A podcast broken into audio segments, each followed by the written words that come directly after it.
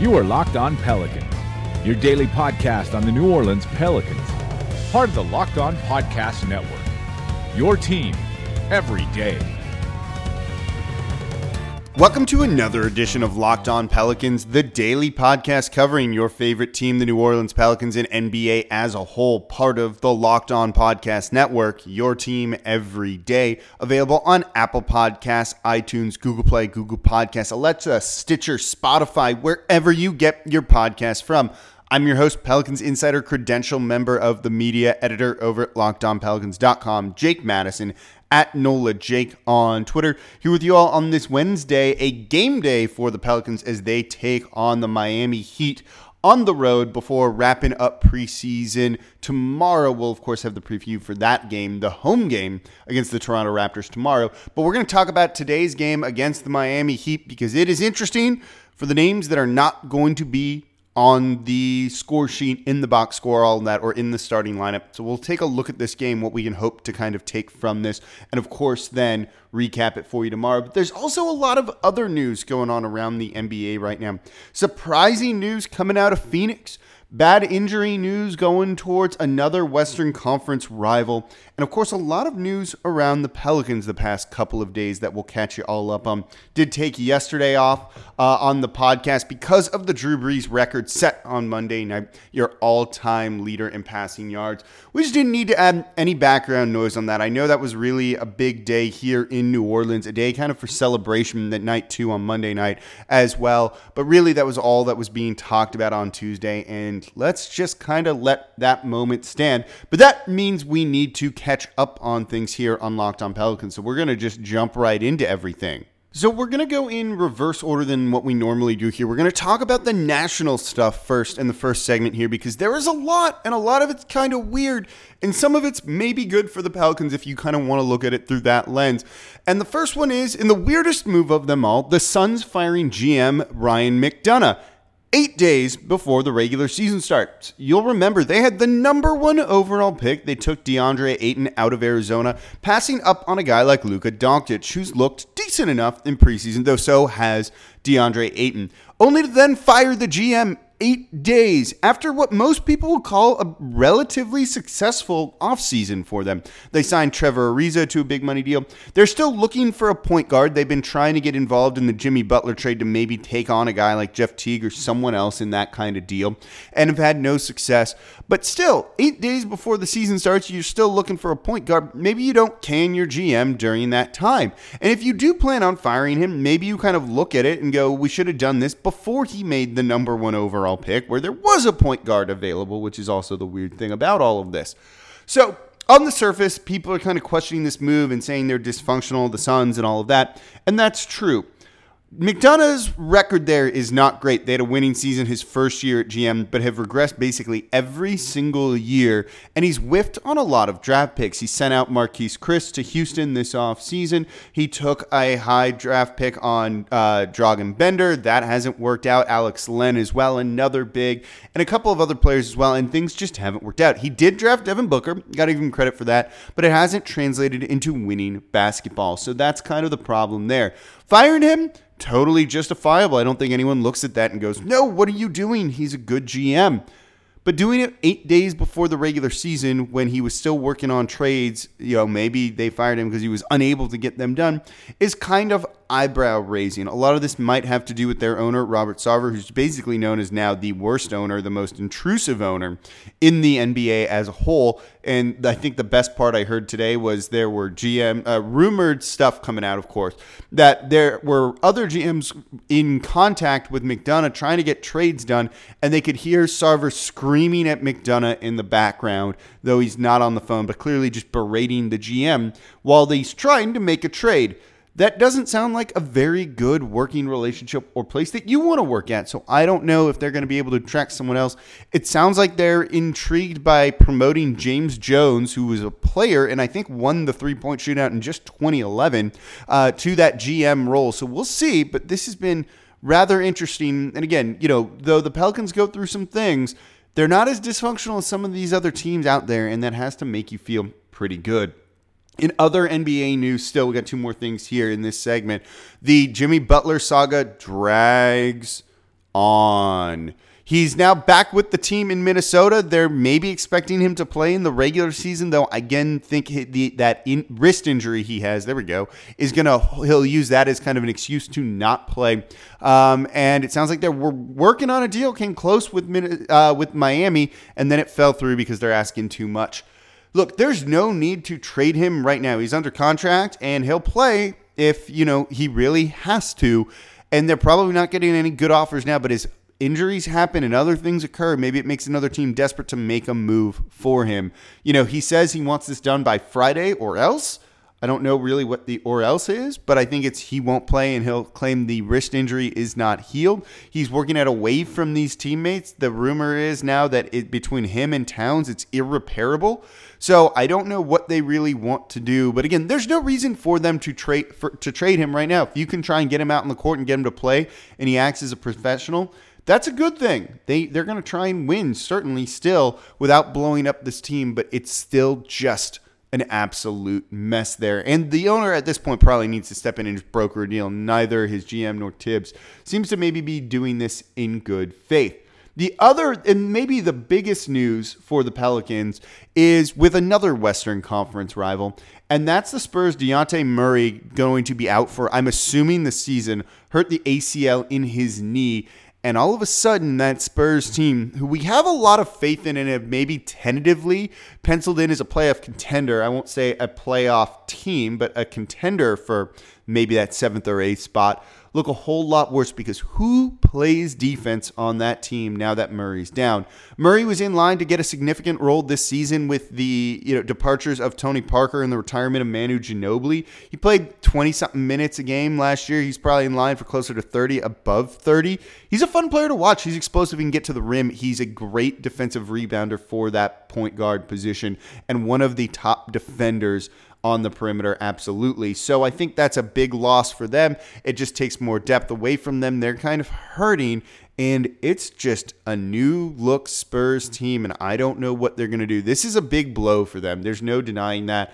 And I think if I had them in the playoffs, I'd have them out of the playoffs now.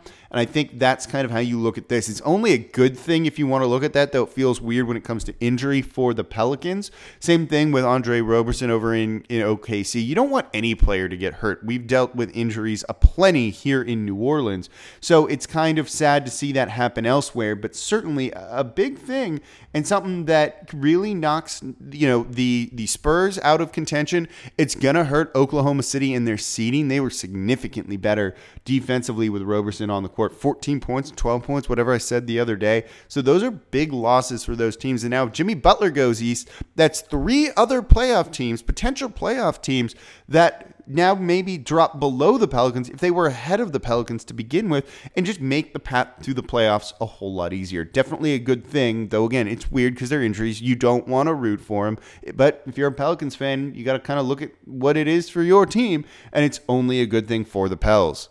So, before we get into the next segment, which is really going to be probably the biggest discussion we're going to have here in today's edition of Locked On Pelicans, the, my tickets for the season came in the mail today. I cannot wait to be at the Smoothie King Center Thursday and then during the regular season because we all love a night out. Whether it's seeing our favorite band in person or being there in the crowd to cheer on the Pels or Saints, with Vivid Seats, you can attend the concert, show, or sporting event of your choice at a great price. Vivid Seats is the top source for tickets for all the live events you want to go to. You can sort by price or look for seats in the section and row of your choice. To make things even better, Vivid Seats is giving listeners an exclusive promo code for new customers to receive $20 off orders of $200 or more to save even more money money. Go to the App Store or Google Play and download the Vivid Seats app. Use the promo code LOCKED ON, L O C K E D O N, L O C K E D O N, LOCKED ON, for $20 off orders of $200 or more as a new customer of Vivid Seats. Every purchase is backed by a 100% buyer guarantee from the biggest concerts and games to the hottest theater and more. Vivid Seats has it all. Download the app, enter the promo code LOCKED ON, L O C K E D O N, LOCKED ON for $20 off orders of $200 or more as a new customer of Vivid Seats. Make a memory that lasts a lifetime and let Vivid Seats help get you to your favorite live event. So that was the national coverage. But there's also been a lot of coverage elsewhere about the New Orleans Pelicans the past couple of days. And there's two that really jump out before we get to the third one that's awesome and the big one that we're going to talk about here because it's very, very insightful. You've got James Herbert over at CBS Sports who's talking to Solomon Hill about Anthony Davis for the MVP race, himself coming back from injury, and what he thinks this Pelicans team can do. You should go read it. It's not a a ton of new stuff in there. It's a lot of Solomon Hill being a very smart player and saying very smart things, but none of it truly insightful. Over at The Athletic, you have Shams talking to Jahlil Okafor. He really opens up about the depression, the mental health side of things, and what he's looking to try and do here in New Orleans now that he's with the team and hopefully with the team during the regular season. And I think that's kind of a nice thing to read too. He kind of covers some stuff that we've already heard about and has been rumored out there, but it's in his own words. So definitely give both of those a read. But the big one's over at SB Nation. And this came out yesterday, and it's by Seerat Sohi, and she did an awesome job looking at bigs and how they're changing in the NBA. But a big chunk of this has to do with Anthony Davis and the training that he goes through and the changes that the Pelicans have made to their athletic training medical staff. I, I, lump them all together. When we say medical staff, we're talking about the trainers, we're talking about the actual doctors, and all of that kind of thing that's associated with it. It's interesting to see the insight that went into Anthony Davis and what they're trying to do to make him a more durable player. You'll remember he's now played 75 games in back to back years. And as this article says, he's got an eye on playing all 82. Think back to April 2016. Our friend Justin Verrier wrote that story about the Pelicans, as she puts it, old school approach to injury prevention. Dwayne Brooks, who was the head trainer for the team at the time, you know, talked about he wants to use his hands and that's how he kind of feels things and not a whole lot of technology driven.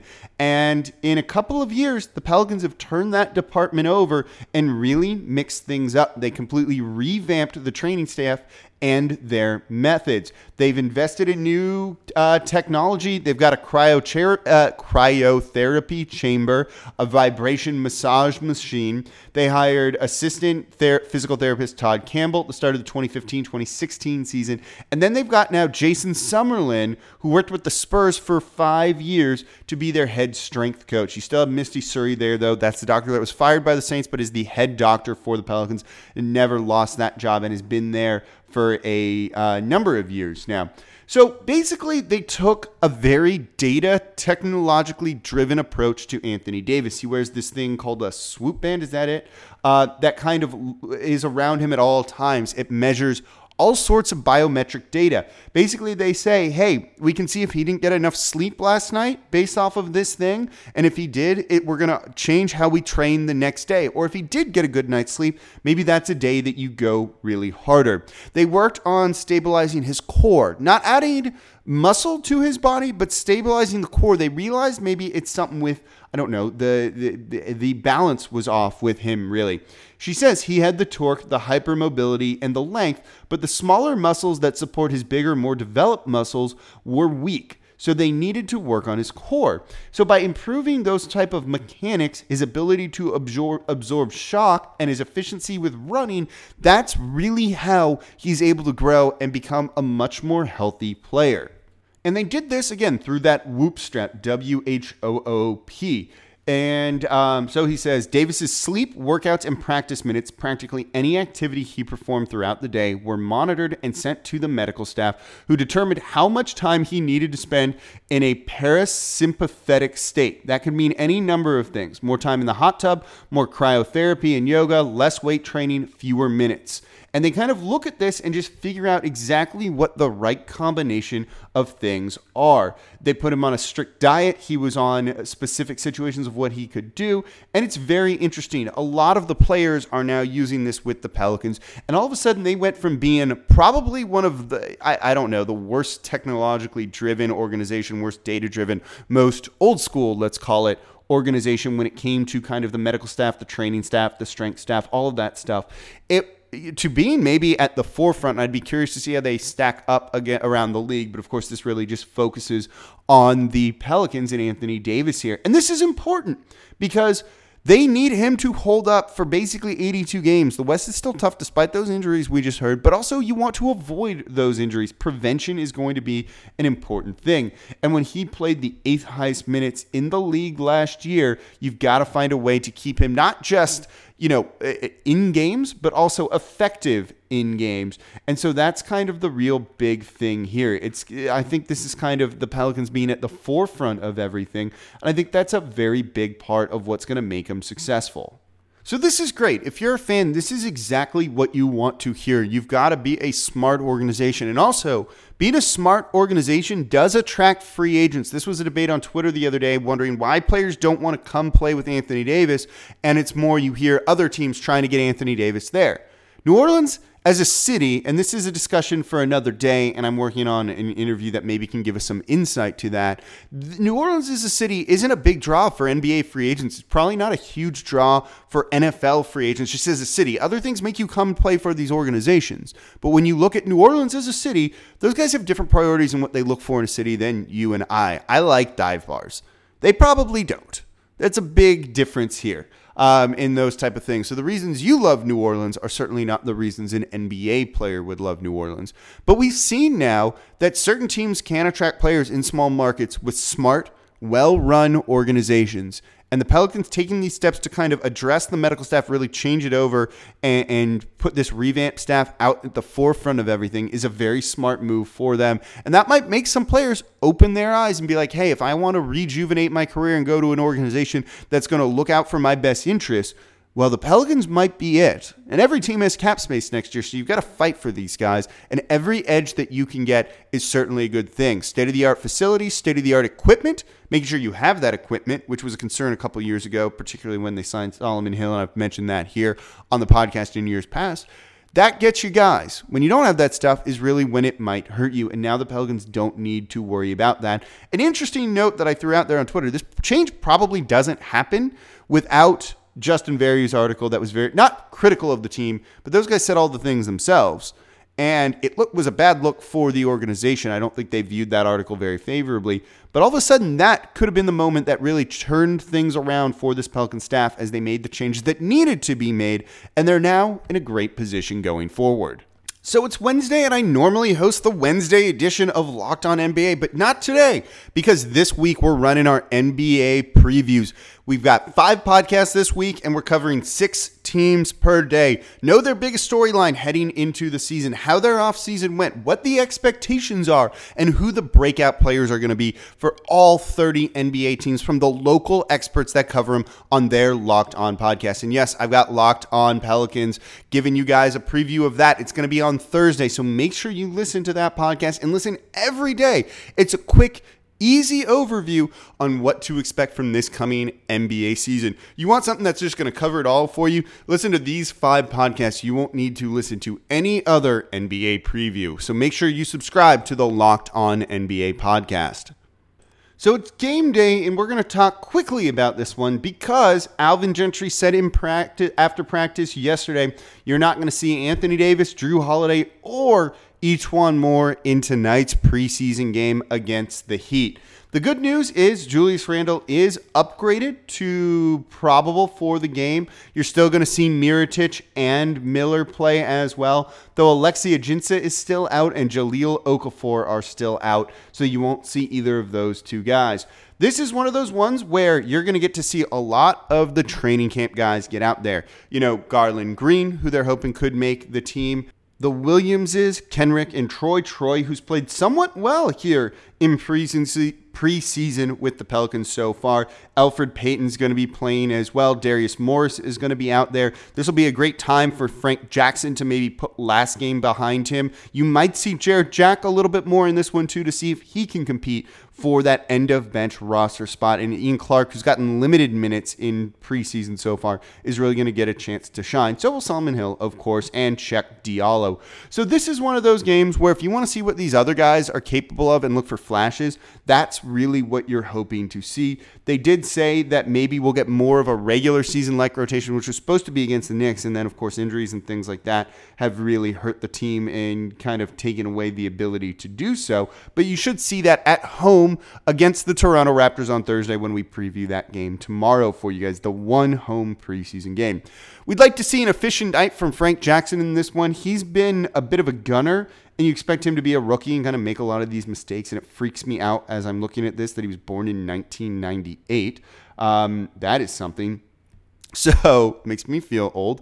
So you know you want to see a lot from him. This is really Cheick Diallo's most important game. Probably he's going to get a lot of minutes and he needs to make the most of these because he does not look like a rotation player right now. Um, Trevon Bluiett should get some time out there, even though he's going guaranteed to be with this team throughout the year unless they waive him later on. But he's starting off on a two-way contract. That's a nice thing. I'm of course rooting for Darius Morris, uh, but you just want to see some shooting from some of these guys. Mirotic and Miller, let them get their shot going on. Let's see Solomon Hill play some better defense than what he did against the Knicks. So there's not much to take away, but a lot of these guys have really important things writing, and we hope to see the best performances from them. Whether that's going to be the case or not, of course, we will see, and we'll break that down in tomorrow's podcast for you. So that's going to do it for this edition of Locked On Pelicans. Big news today, as I said, after taking the day off again for Drew Brees' record. Go listen to Locked On Saints as they talk all about it. There is a Locked On Saints podcast, sister podcast of this, where they talk all Saints all the time, five days a week. The only daily podcast coming to you guys like that, too. So if you want some great insight on one of your commutes to or from work, or as some people listen to this podcast in the shower, too much information there, you guys. Make sure you also tune in to Locked On Saints. It's been pretty great, and it's making me personally a smarter Saints fan. So that's going to do it for this edition of Locked On Pelicans. Thank you all for listening. Enjoy the game tonight. As always, I'm your host, Jake Madison at NOLA Jake on Twitter, and I'll be back with you all tomorrow.